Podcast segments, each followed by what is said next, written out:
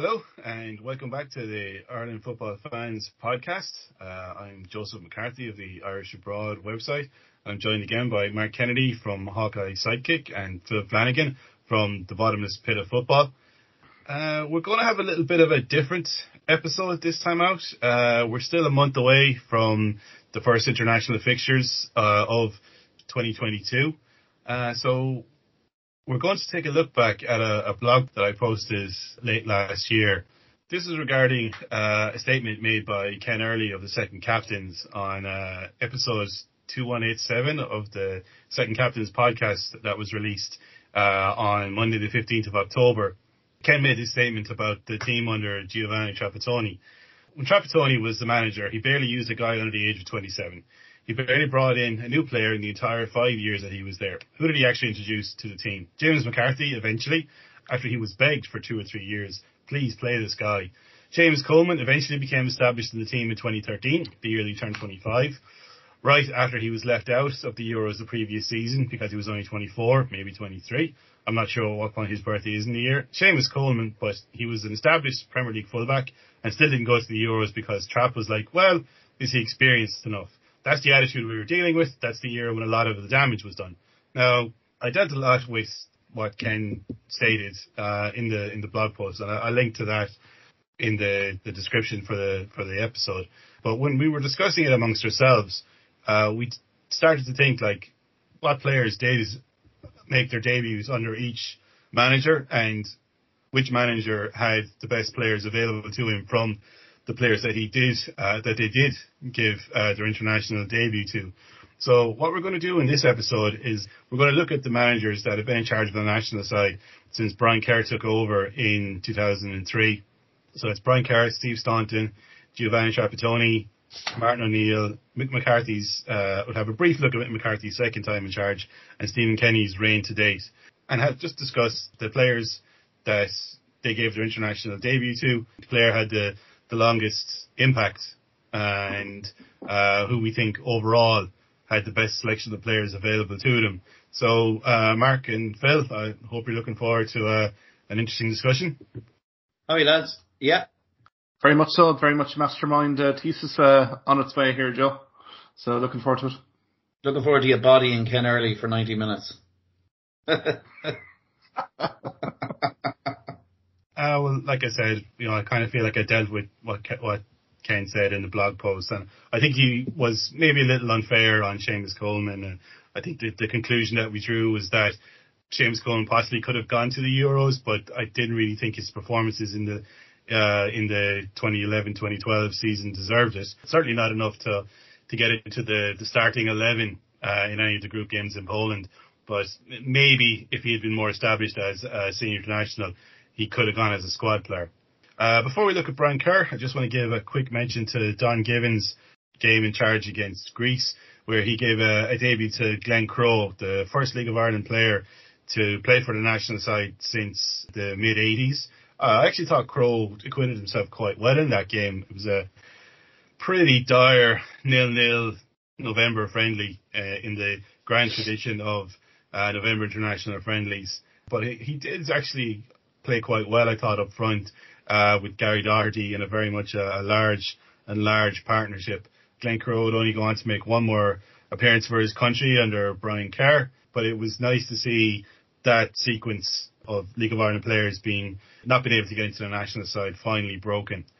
So Brian Kerr took over in January of 2003, but it wasn't until the following April that he gave uh, his first new caps when uh, midfielder Alan Quinn and forward Alan Lee came on in a, a friendly against Norway, which is also my first international game. Know this was followed up not too long afterwards, the following September, in a, a draw with Turkey. Joe Murphy, who had played for Carroll underage level, made his debut in goals. But it was probably not until the following November, November 2003, where we saw one of the first really exciting players to make his debut, uh, and that was when Andy Reid played against Canada. John Thompson, uh, who was with Nottingham Forest at the time, um, also made his debut and his only appearance for Ireland as a as a substitute. You know, looking down through the list of players that Brian Kerr did give uh, a debut to, what strikes me the most is actually how few there are. You know, he only gave uh, 15 players their international debut in the 33 games that he was in charge. And I think, you know, one of the counter arguments was that there were a lot of fairly established senior internationals when he took over. But it, as we discussed in the, one of our very first episodes, you know, we came to the conclusion that the team at the end of, of his of his time in charge was very, very similar to the team uh, when he first took over. When you think that you know, the last player that he gave an international debut to was Stephen Elliott in November 2004. Kerr didn't didn't give a debut to another player in the whole of his final year in charge in 2005, and especially towards the end of his reign, those last couple of games where the team looked tired, a little uninspired. A lot of people were kind of thinking, you know, maybe uh, an injection of youth, you know, the kind of fearlessness that comes with it might have uh, invigorated the team a little bit. And when his contract wasn't renewed by the FAI, I don't remember too many people being disappointed about it. Mark, you know, looking down through the list of players there uh, that Brian Kerr gave an international debut to, what did you think about it? Joe, he came in with great optimism, didn't he, from his underage Republic of Ireland managerial stint, you know, winning the European Championships, getting so far in, in the World Championships as well with Ireland. So, I mean, optimism was quite high. I mean, it's quite, it's quite the list there of 15 players and those 15 players have an awful lot of probably bad stories or sad stories to bring due to kind of unexpected injuries. Thinking about Martin Rowlands here, probably Stephen Elliott. I mean, Andy Reid as well, 29 caps, but I mean, Andy Reid, as you've said, Joe, such a gifted player. Just with injuries, should have gotten over the 50 caps personally. Liam Miller as well, 21 caps, and I suppose the key guy here that he's probably identified was Aidan McGeady from his tournament uh, debut against Jamaica back in the 2nd of June 2004. That was probably the key one really. I agree with everything you said here, Joe, uh, in terms of his tenure. But I suppose that last year he was under the cosh completely, wasn't he? Results weren't going his way. Form of the side, particularly with established stars within the side, things weren't clicking. So media were starting to get on his back. As a result, it was a bit of a close shop from Brian Kerr, particularly at the end which is a bit of a disappointment, uh, considering the underage people, or players that he had brought through at 16, 18 level. Uh, we didn't really see that materialise too much in the senior camp, which was unfortunate. But all in all, I think it was a very mixed bag there for Kerr.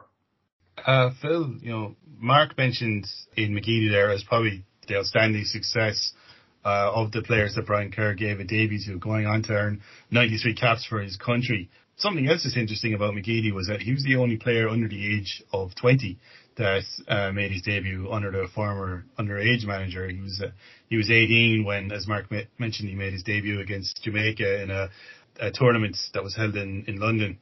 And like the the next oldest player is, was Andy Reid, who was 21 uh, when he made his debut.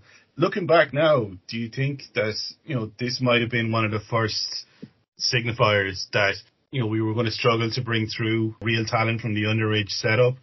The players that were available in the underage setup weren't really doing enough to replace players in the senior team. And it was just like McGeady's, McGeady's talent, uh, and that's why he was able to establish himself.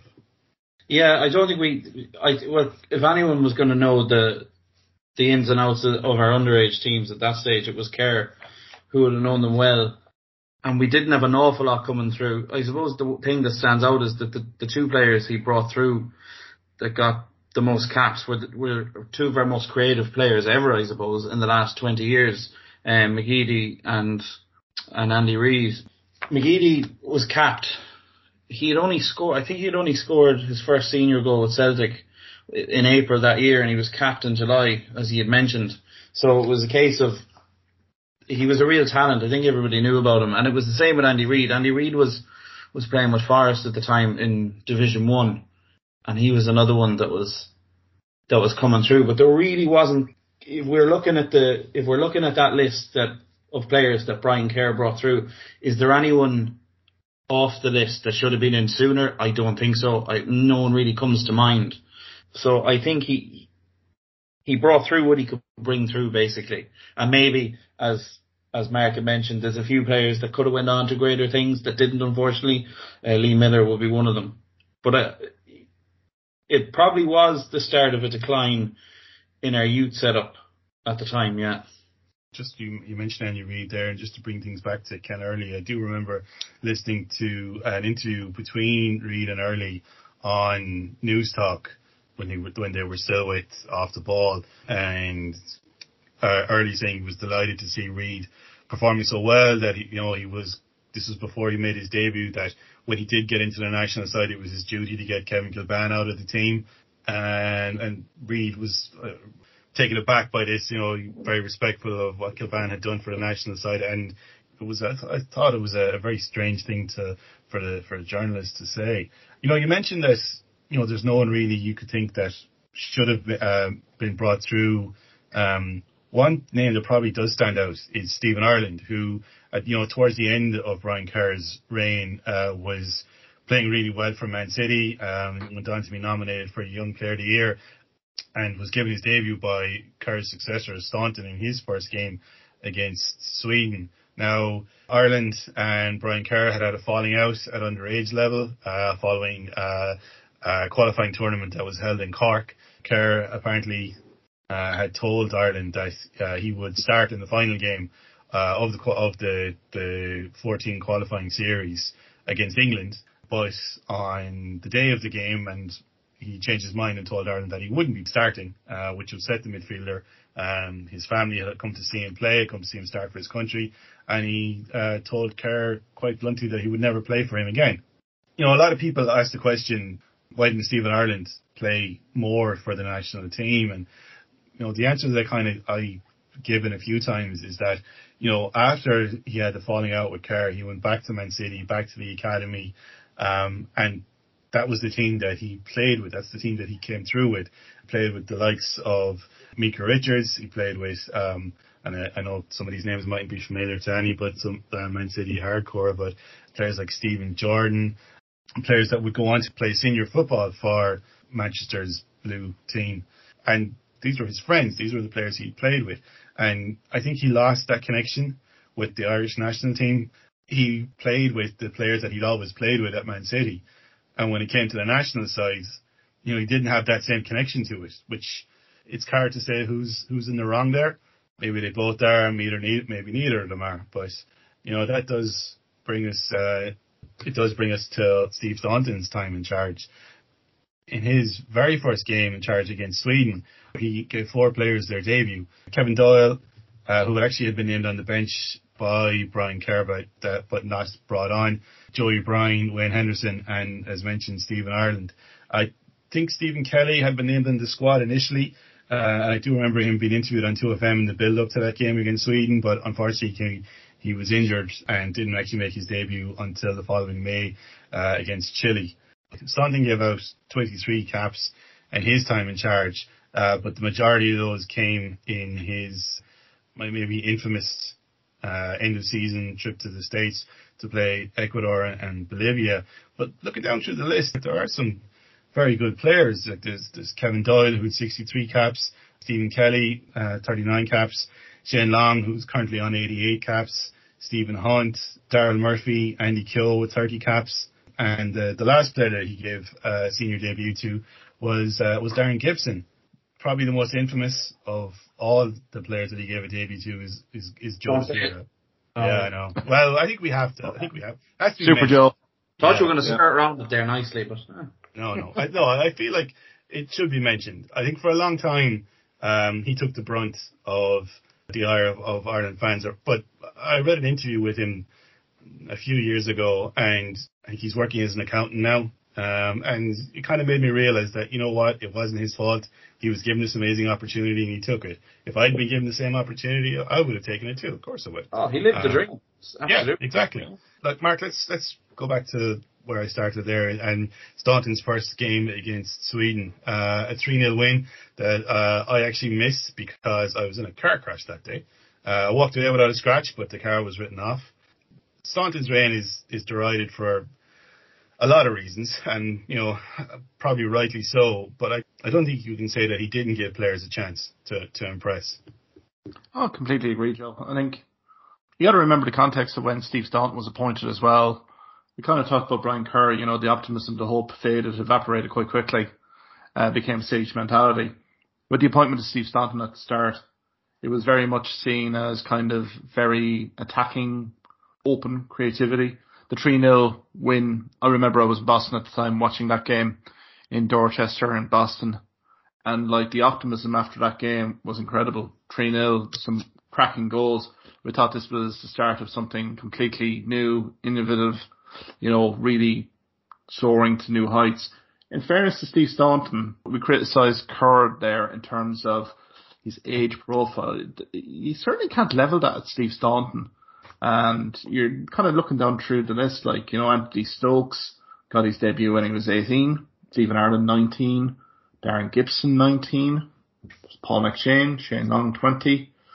You know, we can talk about the infamous US tournament trip, but at least he was running the rule over players that were in that age group. They're either sunk or swum, um, to be honest. Now, granted, results did go against Staunton quite quickly, particularly in uh, the qualification campaigns. You've been at pains, Joe, to, to, describe that Cyprus result as one of the worst results in Irish football history. But again, you're looking at the guys, you know, Stephen Kelly, Daryl Murphy, you know, Kevin Doyle, guys of that ilk.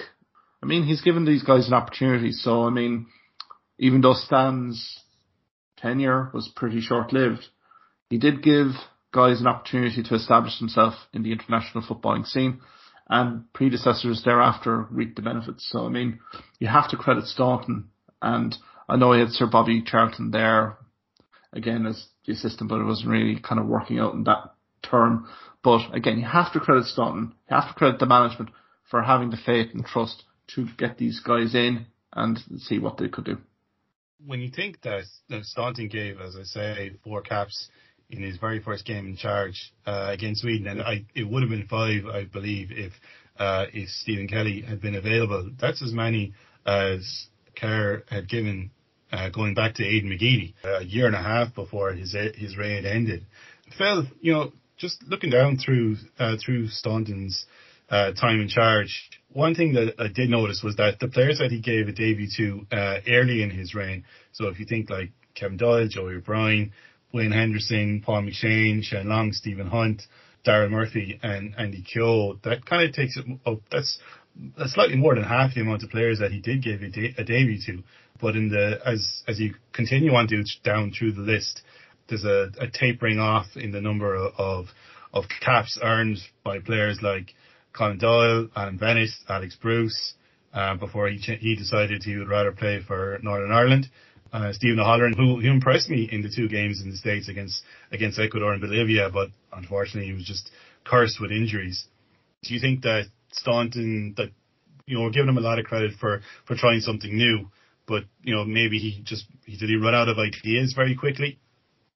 Well, I think when he took over, I think when you when you look at the end of Brian Kerr's reign, it was Irish football was stagnating. There wasn't that much excitement, even though he was an Irish manager who worked in the League of Ireland. There wasn't that much admiration for him when he did take over amongst general fans. I know League of Ireland heads would have been very excited. We had talked about it in a previous podcast that when Stan took over, everyone was kind of half excited because it was something totally left field. He was young. Nobody knew he was going to be rubbish. Germany had done the same thing, which we had touched on with Jogi Löw and Klinsmann, and there was a bit of optimism. And I think he obviously brought through some great, like, he brought through most of our goals. Like, if you take Robbie Keane out of it, like, most of our goals up until Martin O'Neill's time, like, he brought, like, Stan gave caps to Kevin Doyle and Shane Long, which was, you know, nearly all of our goal, all of our, our forward goals over the last whatever number of years. And I think the other thing to remember is when you look at the list of players he brought through, when Staunton got sacked, it was because he was underachieving with a fairly settled squad with some some half decent and exciting young players in it or youngish players in it. And that that's at the end of the day, that's why he was sacked. It wasn't like we don't have the players kind of thing that we heard the last few years before Kenny took over. It was we actually have a decent squad with some good senior players in it, and here come Kevin Doyle and the likes of Shane Long, and he's not getting the best out of them. So he has to be given credit for throwing a wide net out and giving lads a chance because I think when we move on to our next one, which is trap, while he did give an awful lot of players a chance, I do wonder what the criteria was for him giving players debuts or even looking at them. Did a player have to have, you know, 50, 60, 100 senior appearances with a club team before he'd even look at them because he gave barely anyone under the age of 21 caps, whereas Staunton actually went out and, you know, he tried, he tried young lads. So there's credit, credit where it's due. And I suppose, guys, you know, the insurance policy for that appointment was Sir Bobby Robson going in alongside Steve Staunton, because as you say, quite rightly, Phil, it was a complete left field move. Staunton really hadn't any significant managerial experience behind him. But the fact that Bobby Robson was there initially suggested that we'd had an old hand there to teach the, the new up and coming manager the experience of international football never materialised. Poor Bobby, Sir Bobby Robson was, his health was failing at that stage. He really didn't have yeah. any backup, Steve Staunton. I mean, you Kevin McDonald and a few backroom staff, but in fairness to them, they're not going to put their heads up in the line here to help Staunton either. It was really Staunton's operation. As he said, he was the gaffer. he was calling the shots. So kind of, yeah, did absolutely slide for him, but as we said, I think in terms of the age profile of these guys, he has to, has to be applauded. Looking back at Kerr's Kerr's debuts, do you think maybe there was a thought around the the management team at the time that one of the pros of bringing Robinson in, no, this is purely speculation, was that possibly there might be more like Macken that might have their head turned with a by someone with the stature of Bobby of Sir Bobby Robson in the game that he might be able to convince a few more to come over and play for us because maybe they didn't think there was that much coming through at the time. I wonder. That's a good point, actually. Um, you know, obviously. maybe he got maybe Macken at the time. I remember Macken playing for City. Like he wasn't the worst player in the world. He was coming through, but maybe they thought, you know, we could, we we might maybe there's not an awful lot coming through. Maybe Brian Kerr had said that to them before he finished. You know, maybe the players weren't there, and maybe they were looking at looking over the water and have someone just to have a quiet word with a few players that may, might have been on the fringe. That's a that's a good point actually, and you know one of the things about Brian Kerr when he was first appointed was that he didn't have a reputation in England. I think Kevin Kilbane has said that when when he was first appointed as international manager, he didn't know he didn't really know much about him, and he had to go and talk to some of the, the some of the younger players in the squad who had worked with him at under his level to find out more about him. And you know, when you when you don't have a reputation like that, when your name isn't really known outside of the the League of Ireland or fans of the Irish underage setup, um, you know, maybe yeah, it's uh, it could be difficult to attract players to change their international allegiance. Uh, you know, not only that, that you know, Kerr obviously had a he had a history with the League of Ireland, and maybe he just uh, he didn't want to go and speak to players about changing allegiance. I mean, um, if you look at the list of players, you know, Macken is is the only one who changed his international allegiance. Um, I don't think anyone else, you know, decided to, to play for the Republic. Didn't he? But like that's he didn't play. He played schoolboys in Scotland. That was it, though. Yeah, but the thing about schoolboy football is you play football where you go to school. It doesn't matter about international allegiance. Like like Ryan Giggs famously has schoolboy caps for England because he was in school in, in England at the time. He wasn't in Wales. Yeah, yeah. Yeah, like Joe, if you kind of think back to like 1998, Jesus, last century, but you know the under 18 under European Championship team, you know the squad there, you know, you're kind of talking like of you know Alex O'Reilly, Thomas Heary, Keith Doyle, Jason Gavin didn't really make it, did they? You're really kind of looking at likes of Richie Dunne, Steve McPhail uh, from that. Thinking in terms of Barry Quinn, Ger Crossley, Liam George, Richie Partridge. We had Robbie Keane in that squad as well. I mean, it really does go to show like the talent was certainly there, but for whatever reason, whether it was form and then injury, it really didn't work for quite a few of those guys because they were getting into that age where if they were still on the scene, still on the radar, Kerr should have been picking them really for an international call up at least.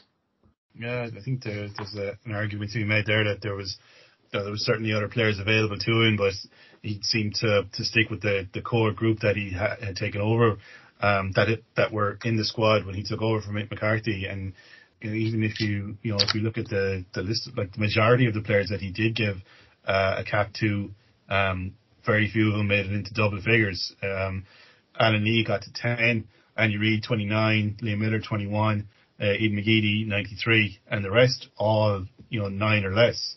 It was a very strange time to be uh, an Ireland football fan. Um, I think we I mentioned it when we when we look back at Brian Kerr's time in charge that I've never seen any manager at club or international level given the welcome that he was given um, when he was announced at the press conference as the new Ireland manager. But uh, at the end of it, like I said, I don't remember too many people complaining that uh, that he was leaving. So if you move on to from Steve Staunton's time in charge and um, a new era and a new hope with Giovanni Trapattoni, you know, someone very much from the the opposite end of the scale in terms of experience to, to the novice Steve Staunton. It took him a little while to put a real stamp on the team. If you remember, he took a, a very large squad to Portugal for a training camp. And in his first game in charge against Serbia, he only gave two players their, their international debut. Uh, Glenn Whelan, who would go on to be a, a stalwart in centre midfield under under Trapattoni and under Martin O'Neill. But something that does get uh, skipped over a little bit sometimes is that Wes Hoolahan actually made his international debut in Trapattoni's second game in charge, uh, a friendly against Colombia that I was at that was held in Fulham's Craven Cottage, uh, coming on as a very late substitute in a in a one 0 win. You know, we've said that Steve Staunton wasn't afraid to give new players a chance, and uh, I, I don't want to keep going back to Ken Early's statement on second captains, but he, you know, his argument that Trapattoni didn't give that many debuts to me uh, rings a bit hollow. He, gave 37 players their international debut. That's more than uh, any other manager except Mick McCarthy, who was in charge for, for far longer than the Italian. Now, how many of them went on to be unqualified successes? That's a, a different a different discussion. But if you look down through the list, there's you know there's a lot of the players went on to earn a significant number of caps. You know, Glenn Whelan, that we said, uh, has 91. Jonathan Walters 54 caps, Seamus Coleman 63, James McClean currently on 88 and will probably retire with 100 caps to his name. Jeff Hendrick uh, already on 68 and you know could follow James McClean into the, the 100 cap club. Darren Randolph on 50, Robbie Brady with 57. Phil, uh, looking at the players that Giovanni Trapattoni brought through, like there was this trope about reporting under Trapattoni that this, he picked the same team all the time. There was no variation. But if you look through, like, if we look down through the list, there's, there's a lot of players that he brought through. There's a lot of players that he, you know, gave a chance at international level.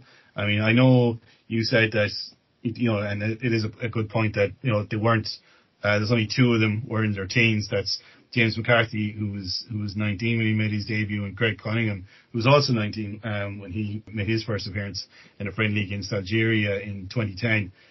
But there's a you know there's players all across the pitch from Darren Randolph and goals to you know Caleb Folan up front, um, and I think that the the description of Giovanni Trapattoni as an an unexperimental manager maybe doesn't stand up to scrutiny. No, I don't think so. Um, there's a few things about Traps, Traps reign and, and the debuts he gave. Like he brought through nearly a full team, or the guts of a full team in his reign that would become established. Like if you look down through the numbers, Walters, Clark, Wilson, Coleman, uh, Keith Andrews, Hoolahan, Brady, Randolph, you know, uh, McClean. These all every, he brought through like he was probably the first manager since McCarthy to bring through a full team and actually bring through that, bring through a core core of a team. If you want to sum up Trapp's reign, you could look at his first cap. It's Glenn Whelan. He's 91 caps. He's more caps than anyone before Keane. I think. I think is McGeady. McGeady had so 93, and and and Whelan is next in line. Then still, then you look at Andy Reid, who stopped on 29 caps, and that that really just kind of summed up Trapattoni's approach. I think as well, just going back to Early's comment about he didn't bring that many players through or whatever. I know it was kind of flippant, but a lot of them were very forgettable. He brought through a lot, but a lot of them were very forgettable, like his football. Yes, he qualified us for a tournament. Yes, the playoff was great, but like when you're looking at the numbers, there's not a lot. You know, Noel Hunt. Can you remember Noel Hunt's Caleb Folan, seven games? Cillian Sheridan, Greg Cunningham, Keith Treacy, There's Alex Pearce, Conor Sammon, nine caps, didn't play anymore because he wouldn't get a pizza for man of the match. A lot of them were forgettable, and he he did bring through the core of what will be the Irish team for the next ten years nearly. So he has to get a lot of credit for that. It's Cillian Sheridan's birthday today, actually, coincidentally. But uh, yeah, I, I, do remember being at uh, that game against Paraguay, where he made his debut as a as a substitute. Uh, it was uh, actually held in the RDS, and it was just before the World Cup in 2010. And I do remember uh, some Paraguay fans behind me screaming constantly through the whole game. At the, you know, and in the first half, for the first half an hour, it was annoying. And by, by the end of it, I was actually pretty impressed by them. Mark, looking at the players that Giovanni Trapattoni gave an, gave international debuts to, is there anyone maybe that you think is was underutilized by the manager? I think you know Wes Hoolahan might be the the obvious one. Um, but you know, if you look down, like uh, Keith Treacy, I, you know, I remember uh, Sam Allardyce saying he was one of the most talented players that he ever worked with at underage level, but never really seemed to do it at, at senior level. You know, Keith Fahey only had 15 caps. Uh, I know he scored a, a memorable goal in a, in the away win against Armenia. That then we went on. We were the only team to win in in Yerevan. Is there anyone else there that you think possibly could have earned more caps than the Italian or any of uh, his successors? Yeah, it, it, it's a good question, uh, Joe, because I suppose we have to look at Trapattoni as well. You know, he really kind of set the base in terms of being solid defensively, heartbreak down. So I think for the likes of Wes Hoolahan, I would say, um, opportunities were kind of few and far between. As I think you've mentioned here, you've mentioned in terms of Keith Treacy, I thought was a fabulous player. Keith Fahey as well. But yeah, kind of apart from that, really, the, the, probably the unfortunate one for me was probably someone like Eddie Nolan. Probably had massive potential. It just never really kind of got to that level that he. He's actually now back with Waterford United now, but um, another story of a real promising underage talent here that, you know, just due to injuries didn't really kind of make it in the international level. But I think Trapattoni had these guys pretty much set from an early onset. He would bring these guys in for training camps and friendlies, but realistically, he knew he's 23.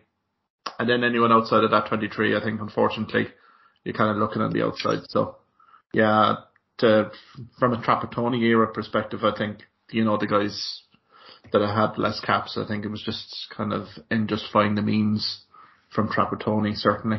But I think Wes Hoolahan particularly, when you think of his cap number, it's an absolute downright disgrace. That guy should have been on 60, 70 caps just for his ability and skill set alone. But um, this is how things have played out in Ireland, particularly with the starting from hit the bash of Brian Kerr as well, but you know, going up along here some up and coming talent like that being completely ignored up until when he's in his mid twenties. I think it's pretty disgraceful. Uh, about the grassroots and developing underage talent. Uh, in the the podcast episode, Ken Early said that uh, that that's the era Trapattoni's time in charge when a lot of the damage was done. Like, do you think that Trapattoni's legacy is going to be, you know, dam- the damage that was done to the national side? I don't think so, no, because you can't really say damage because, like, ah, you know, like damage. We we all only. It's not like we didn't know what Trapattoni was about when when he was hired. We knew what he was about, and he was a pig ignorant Italian, and he's a bit like another. He's a bit like Mourinho or Conte.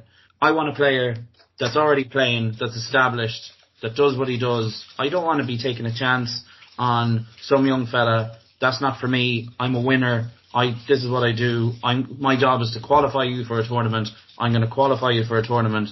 If I have to go the safest route possible, I'll do it. I'm not taking any chances with some fella I don't know because at the end of the day, that's my job and there's a bonus in it for me. Mourinho and Conte are the same. They will not play young players. Trapattoni was never going to play too many young players. But I don't think it was a total disaster because like he brought through a lot of players and he brought through a lot of players that will go on to become established. And like I just did a quick mock up of a team there that he brought through. Sorry, it's hailing away here. I don't know, is it a bit loud? Sorry. Yeah, just just a, a quick mock up of a team of players that he brought through that will, will become established. Randolph and Forde in goal, so either or. Both went on to play quite a lot. Forde famously 31 when he made his debut. Coleman, St. Ledger, Clark or Keogh, and then at left back, Ward or Wilson, they all went on to have decent Ireland careers and playing tournaments. Uh, James McCarthy, Robbie Brady, and Jeff Hendrick, James McClean, and Walters. The only thing he didn't really bring through was a striker. And at that stage, we had Long and we had the tail end of Doyle. So all those players, a lot of them are, are still playing. You know, Hendrick is still playing, Brady's still playing, McLean is still playing, Coleman, Uh, Randolph is still there. You know, we're still calling on these lads. So to say it was the downfall, I, I, I think it's harsh. You have to take things in context. Like his job wasn't to bring through a whole new bunch of young players like Stephen Kenny is now and get them ready in four or five years for a tournament that we might qualify for. When he came in, we expected to qualify for a tournament. His job was to qualify for a, tournament, qualify us for a tournament, and that's what he did. And the the wreckage was at the end of it, but I don't think he left it in an awful state. At that stage, we just didn't have a goal scorer, and in fairness, there wasn't one coming through. There wasn't anyone really to be looked at by the time he left, was there? You're spot on, Phil. There, and I mean, you have to look at the context of where Giovanni Trapattoni's appointment came from. I mean, we're getting absolutely trashed by Cyprus and Nicosia. 5-2. We're scraping a 2-1 win against San Marino away. I mean, it's not as if we were like flaunting creativity to the eye could see. Trapattoni realised and the FAI realised they needed to get results back on board again.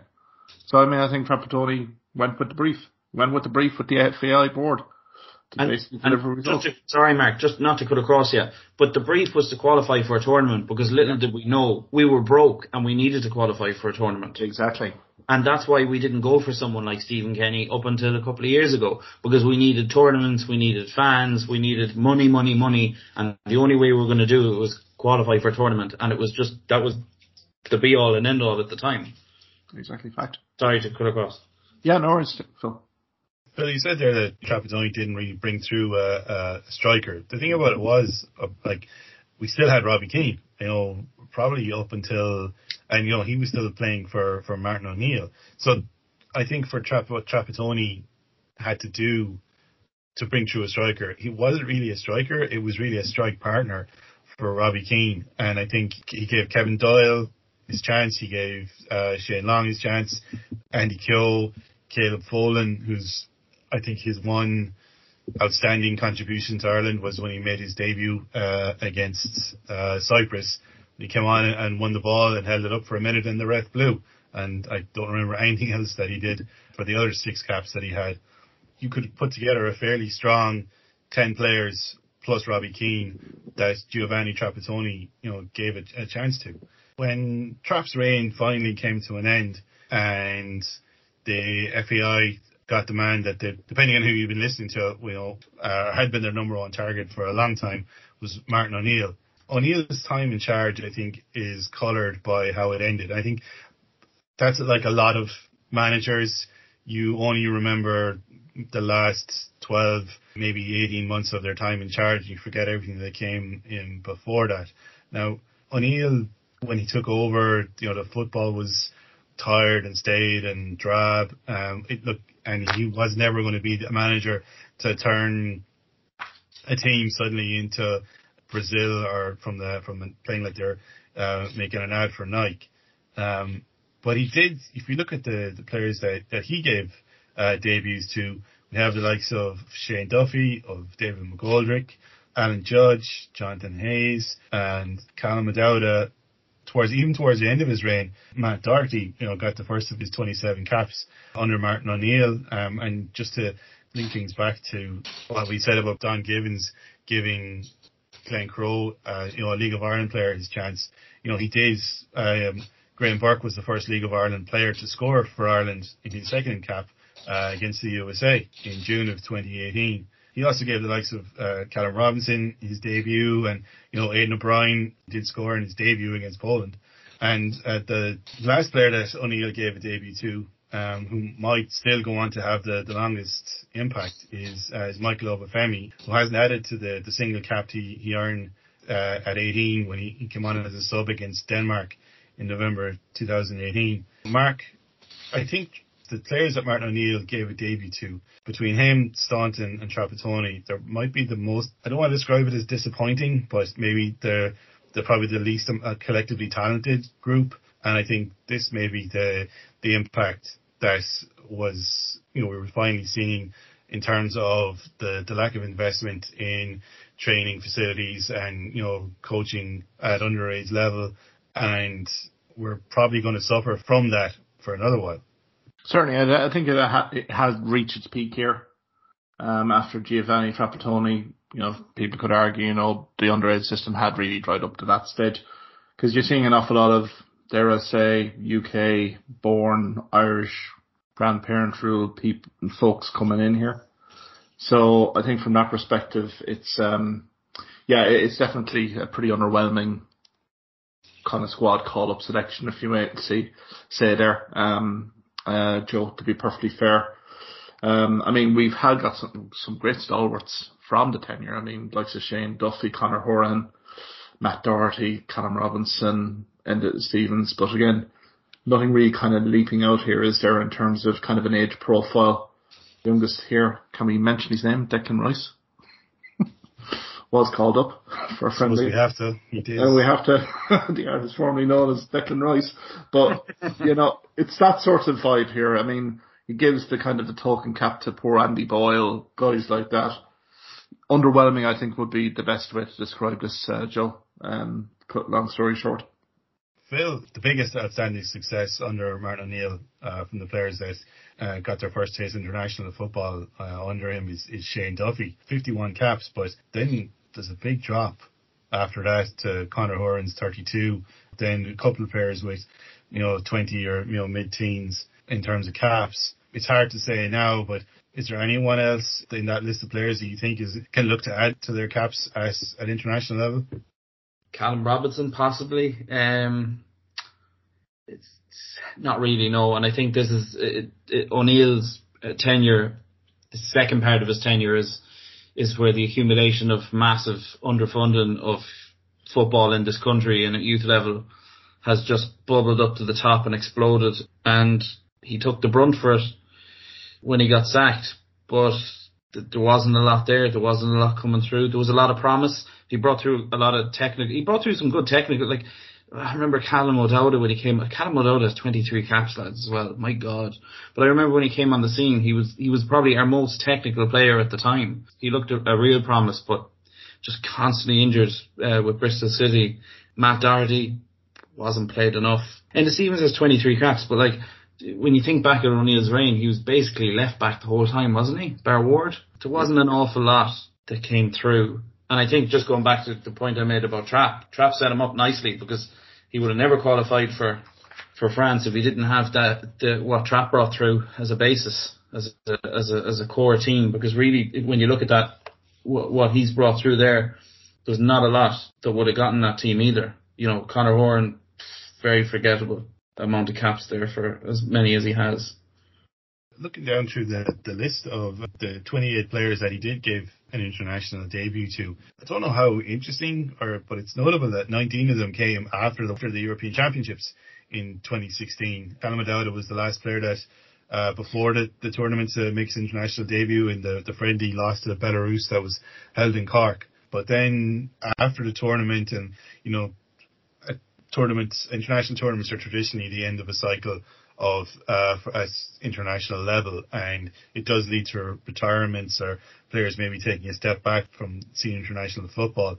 And you know, in the the time between the end of the Euros in, as I said, in, in June 2016 to when you know McCarthy took over in in 2019, you know, there was a, a lot of experimentation, a lot of players given given caps by O'Neill, but it kind of felt like because the established players had retired the player he was kind of forced into trying to find someone to replace them. And you'd have to say that you know of the players that did get their debuts at this time there's not a lot of unqualified success there. When we look at caps and we look at debuts that O'Neill has, has given out and players he's brought through obviously Shane Duffy is the big success But I think the biggest talking point of O'Neill's era with uh, play, bringing players through is what I would call the half a cap he gave to two players, and that would be Declan Rice and Jack Grealish. Declan Rice played three times. It was only really half a cap because he didn't get capped really in the eyes of UEFA and FIFA. So he was able to jump ship and head to England. And Jack Grealish, while he did turn down, you know, an invitation to come and play a qualifier against Scotland, more should have been done earlier to just get him capped, and it wasn't. And I think that would always be one of the the the biggest talking points about O'Neill's reign when it comes to caps and players coming through. Do you think that that's going to be the legacy of Martin O'Neill's time in charge, the players that got away, the win against Italy in, in France, or even qualifying for the tournament itself? No, but I think it's up there. It will always it will always be discussed in the same breath, and you wonder now if we had Rice and Grealish. I know I can hate talking about it, but if we had Rice and Grealish now, what kind of position will we be in now? Would we be a lot further along in our development? Would we be have qualified for another tournament? You, you don't know. Two players in international football, as as good as they potentially are, it easily changes. Can can have huge implications. Like you know, look at all the teams we've come up against in the last twenty years that have one good player. Like Poland, perfect example. Lewandowski, fairly average squad, couple of okay players, but always seem to qualify for tournaments because they have that one player. Austria, another one, Alaba. There's always a few. So I think while it's not his legacy, obviously he gave us he gave us some great wins. He gave us the Bosnia playoff. He gave us the Germany game. He gave us the tournament in France. But it will always be talked about in the same breath. So look, if we move on from Martin O'Neill into Mick McCarthy's second time in charge of the, the national side, he didn't give too many caps in the brief time that he was in charge of the national side before handing over to Stephen Kenny. But there were a couple of notable ones there. Jack Byrne, you know, another League of Ireland player playing in, for the national side. Josh Cullen is probably the big success. You know, he's gone on to earn 15 caps since he made his debut against Bulgaria in September 2019. James Collins, I know he has distractors, but I think James Collins, he's a player that look what you see is what you get. He's a championship striker. He scored in his debut um, in that same game against Bulgaria, and he did score away to Serbia. You know, to give give us a, a glimmer of a chance of getting a, a result in the the first World Cup qualifier under Stephen Kenny. Troy Parrott and Lee O'Connor were promoted from the under 21 setup to make their debut against New Zealand. Troy Parrott almost scored. Lee O'Connor, I think long term, he might go on to be a success. I think finalising his move from Celtic to Tranmere and you know giving him a solid base after a succession of loans might prove to be beneficial for the player. It's going to take him a, at least another season, assuming Tranmere get out of League Two, which looks like they're going to do it at the moment. Um, but uh, I think, yeah, I, w- I would hope that. Uh, O'Connor goes on to, to be a success at uh, at international level. Another striker that made his debut under Mick McCarthy was uh, was Aaron Connolly, who came on against Georgia and almost scored with a shot that went just wide of the far post. It's one of those moments, one of those real what if moments in football. If Mick McCarthy had brought him on earlier or started him, would he have scored? If he had put a slightly more of a curl on the ball and it crept in at the, the far post, would McCarthy have been regarded as genius? it's one of those things. Mark, we didn't really talk much about Mick McCarthy's first time in charge because it would have meant mentioning players like Robbie Keane, Damien Duff, Richard Dunne, Shay Given. Um, but you know, looking down the, the, the short list of players that he gave debuts to in his second time in charge, what did you think of them? And like I said, who do you think of is going to be is could go on to still be a success? Don't want to be harping back to his first tenure, but he wasn't afraid to give guys a chance. And the one thing you have to appreciate with Mick McCarthy in this, at least there was a bit of cohesion between underage development squads with Republic of Ireland to the senior squad. That players within the under 16, 18, under 21s could see a pathway to the senior team. And he certainly did that by um, the call ups that he did make, including Lee O'Connor, who I completely agree with you here. Uh, and Joe, I think he's found a new lease of life at Tranmere Rovers and, uh, you know, will go to bigger and better things, I would think given that they're in League Two playoff positions. Troy Parrott, Aaron Connolly, James Collins, Jack Byrne. I mean, these are all attacking focused players. I mean, Mick McCarthy was centre half by trade, you know, so you can't really criticise McCarthy for being very defensive conscious here. There, there could have been a, um, a temptation to basically go back to kind of defensive ways. But no, he certainly gave guys their chance. I mean, Kieran O'Hara, from a goalkeeping backup perspective, fair enough. Josh Cullen, I suppose, right now has been the success story from his second tenure. I mean, again, a guy that was recruited in has grown from strength strength. He was with West Ham at the time. Now he's with Anderlecht and he's getting superb football first team minutes in Anderlecht in a very competitive Belgian league. So you asked me in terms of who do I think could go on to the next level or go on. I mean, Josh Cullen obviously, but I suppose if you're looking, it's probably the likes of the Aaron Connolly, I would hope, being based here in Galway. I'd have high hopes for Aaron Connolly given that he's a loan move to Middlesbrough, hopefully he can kick on. And same with Troy Parrott as well and MK Dons as well. I think we need these two guys to start firing a bit in terms of club form and getting their chance in the international stage and getting goals under their belt because we just need that final third quality now uh, under Stephen Kenny. Phil, you know, Mick McCarthy's second time in charge was it was short and it was shortened due to the well, due to the same reason that everything else got shortened in the last two years. Who are you looking forward to seeing more of as Stephen Kenny's reign continues? I agree with Mark. I think Josh Cullen is is probably the most exciting. He's he's the most established now. He's playing football at a high level. He's technical. He can run a game. We've seen him do it for the team, for the international team.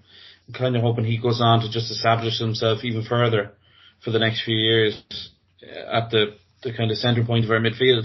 McCarthy had to bring in a lot of those. I know you were saying he brought in a lot of attackers and he's a defender and all that, but I think at the time, I think the biggest complaint from fans was that there was no new blood coming through. We weren't scoring goals and we needed attacking players. So I think his remit was to bring through, to start bringing through attacking players, young players. I think that's the main reason we saw them.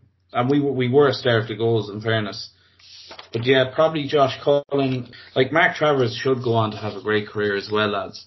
I know we mentioned at the top of the podcast that he's he's probably going to be the number two or number three for Ireland, but he should go on to have a great club career, judging by how he's doing this season and his age profile. He is still very young and bounced back from that calamitous senior appearance with the Irish team against Serbia to, to put the head down and, and, and do really well with Bournemouth this season. So I think he'll be someone that we'll see a lot of it across the water at weekends playing first team football. It might be a bit like the Keiren Westwood situation, you know, he'll probably play at a decent level, but we'll never actually see him in a green jersey. One last thing just about Mick's second time in charge is that James Collins apart, the players that he gave Davies to were all quite young. James Collins being the outlier 28, but you know, as we mentioned before, he did spend a lot of his career in the in the lower reaches of the the league setup or the English Football League before reaching the championship with Luton. Now, Kieran O'Hara was 23, so was Jack Byrne and Josh Cullen. But the last four players that Mick gave debuts to, Travers Connolly, Lee O'Connor and Troy Parrott were 20 both Connolly and O'Connor were 19 and Troy Parrott just 17. So it's good to see him uh, unafraid to give youth his chance. And so finally we come to the, the current manager, Stephen Kenny. The first player that he gave an international debut to was uh, Adam Idah uh, in the the one one draw away to Bulgaria. You know, and he's also gone on to to earn the most caps of uh, the players that he's given debuts to uh, with uh, with 13 the first thing that uh, that struck me about the players that Kenny gave a, a, debut to is that he's continued very much in the same vein as Mick McCarthy, you know, giving debuts to to very young players, with uh, Will Keane being the the outlier uh, who made he was uh, 28 when he made his debut in November against Portugal. But everyone else is 19 or in their their early 20s, and despite being in charge for, for 20 games, you know, Kenny is still giving uh, 12 players their debut. I mean, that's only three less than, than Brian Kerr did, and he's 33 games in charge. And I think there's a real chance that Kenny could uh, equal Kerr's record and even pass it out in the, the two games that we're looking forward to in, in March that we'll be previewing in a few weeks' time. Um, and looking down through the list, there's a lot of there's a lot of reasons to be excited there. There's uh, you know Gavin Bazunu and Caoimhín Kelleher in goals. There's Dara O'Shea, Andrew Omobamidele, uh, Nathan Collins in, in defence, Jason Molumby, Jason Knight, and Jamie McGrath in midfield and up front, as we said, uh, Adam Idah and Will Keane. There's the, the makings of a, a really strong starting 11 from those 12 players. Phil, like, uh, what's your impression being of the players that Kenny has given uh, debuts to so far? It's just been, it's been a breath of fresh air. It's great to see nearly all of them playing full-time club football as well, as in, i.e. starting games, you know, week in, week out. And we've just seen Adam Idah unfortunately get injured, but another player that, that has been trucking away from us, you know, he's 13 caps, he's, he's a real worker, but he started to add goals now, so hopefully when he comes back from injury, he'll get his goal for us. I think the most exciting thing is, about this group of players is the, it's def, it's the age profile. They've all been capped under the age of 21, 22. Most of them, bar McGrath, Bene, uh, Will Keane, obviously. But most of them are, they're young. So like when Trapattoni was capping players, I had a look at it earlier when I was just going over the notes. And when Trapp was capping players, it was 24, 26, 24, 26, 25, 28, 25, 31. You know, there was one or two 19 year olds, 25, 27, 25, 27, 24. You were getting maybe a campaign and a half out of them. Whereas realistically, you look at Gavin Bazunu now, we're going to get four campaigns out of him, five possibly, you know, between the Euros and, and the World Cup. And the same with the likes of Dara O'Shea, Molumby, Idah, Parrott, Connolly, if he can put the head down. So actually putting a team together and watching them grow together for the first, for probably for the first time like ever. Well, as long as I'm supporting the Irish team, or can remember watching a team grow through tournaments um, that's the most exciting thing about it. Mark Phil has an interesting point there that the average age of the player that Trapattoni gave uh, a debut to was uh, almost 24 years old, whereas with with Kenny it's 21 and a half. So if you think of it in a four year cycle, a 24 year old will play, they'll probably play for two, whereas uh, a you know 21 year old can play up to, to three cycles. So you know we've talked about how many caps uh, that each player under a previous manager has earned. And obviously, you know, Stephen Kenny um, has only been in charge for, for almost two years now. Of the players that he's given debuts to, I suppose Bazunu is probably the one that you think might go on to earn the most caps. You know, O'Shea, Omobamidele, Collins, they could go on to be the backbone of the side, you know, probably you know, for at least the next 10 years. Fact. Absolutely. I'm look, I'm looking at the 12 players that you've called out here, Joe that Stephen Kenny has given call ups to. I could see at least 10 out of the 12 getting over 50 caps. Probably hovering into that 70 cap range. All going well, injury free. And you have to kind of applaud Stephen Kenny as well. Again, it's continuation. A bit like uh, Mick McCarthy as well, you know, that you're creating the pathway to the senior side. That you're giving any underage promising player that encouragement, that opportunity to uh, stake a claim in the senior squad. Yeah, certainly we've had Nation League campaigns that have been fairly underwhelming. The World Cup qualification campaign hit skids fairly early, but we're getting optimism now come the second half of that. And there's a little bit of optimism in terms of Nations League, particularly playing likes of Scotland, Ukraine, uh, in the next couple of months. So, I mean, as you've rightly pointed out, Joe and Phil, Looks of Adam Idah, unfortunately out injured, 13 caps, Molumby 12, Dara O'Shea 10, Knight 9, Gavin Bazunu 10. You get my drift here. We're getting into that 10 to 20 international camp range where these guys are now familiar with the international football, what it takes from a defensive and also an attacking perspective to impress. So I would be expecting big things here from Stephen Kenny. I'd be expecting big things from the senior side. Otherwise, I think uh, you know it'd be a, bit, a little bit of a disappointment just given the, the potential and what we've seen, particularly in the last six months. Just looking back through each of the managers that we've discussed, Phil, like who do you think had the, the best selection of players available to him? I would say Trapattoni, but unfortunately, well, not unfortunately, but Trapattoni, but they were all quite old when he got them. Maybe not his fault entirely, but I definitely think when you look at the players that that came through and that had long and successful careers with the Irish team, going back as far as Brian Kerr, I would definitely say Trapattoni. Uh, Mark, would you go along with that? Do you think uh, Giovanni Trapattoni, the players that he gave debuts to, was the best of the managers that we've had since Mick McCarthy stepped down in at the end of 2002? Yeah, I can't really argue with that. If you're kind of going from the sense of the players that he's called up, I think Trapattoni probably is take, fitting the bill there as well. But I suppose overall squad wise, you know, I would go back to Brian Kerr. Kerr did have established world stars in his squad. So I don't think there was really any excuse there from Kerr and the performance of the team.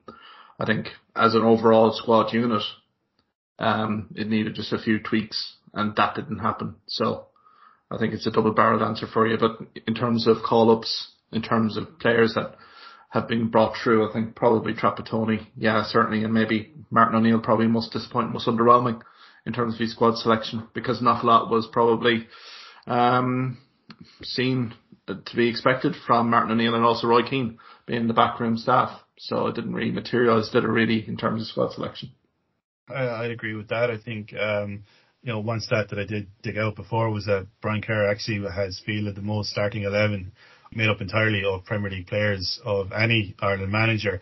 Um, I just felt that he underwhelmed significantly with the talent he had available to him. And I, I think that Trapattoni did have the most talented players available to him, and like I know he had a, a longer tenure than the other managers, um, but he did give a lot. I think given the 37 players that he did give a debut to, you know, there's a, a lot of uh, long-term success there. And obviously, the, the answer should hopefully be, uh, you know, in five years' time, if we ever did this again, the answer would hopefully be Stephen Kenny. Yeah, definitely. I'd like to thank Mark and Phil for joining me for this discussion. Uh, you can follow Mark on Twitter at Hawkeye Sidekick and uh, uh, on Facebook. You can follow Phil on Twitter at Philip Flanagan. Uh, I hope you've enjoyed this episode. It was something a little different and something we haven't really done before. We hope you appreciate that we put in a a lot of homework to have the, the facts and figures available on each player and when they made their debut and how old they were and who was the manager at the time and the average age of the players that the managers gave a, a debut to. We'll be back in a few weeks to preview the two friendlies against Belgium and Lithuania at the end of March.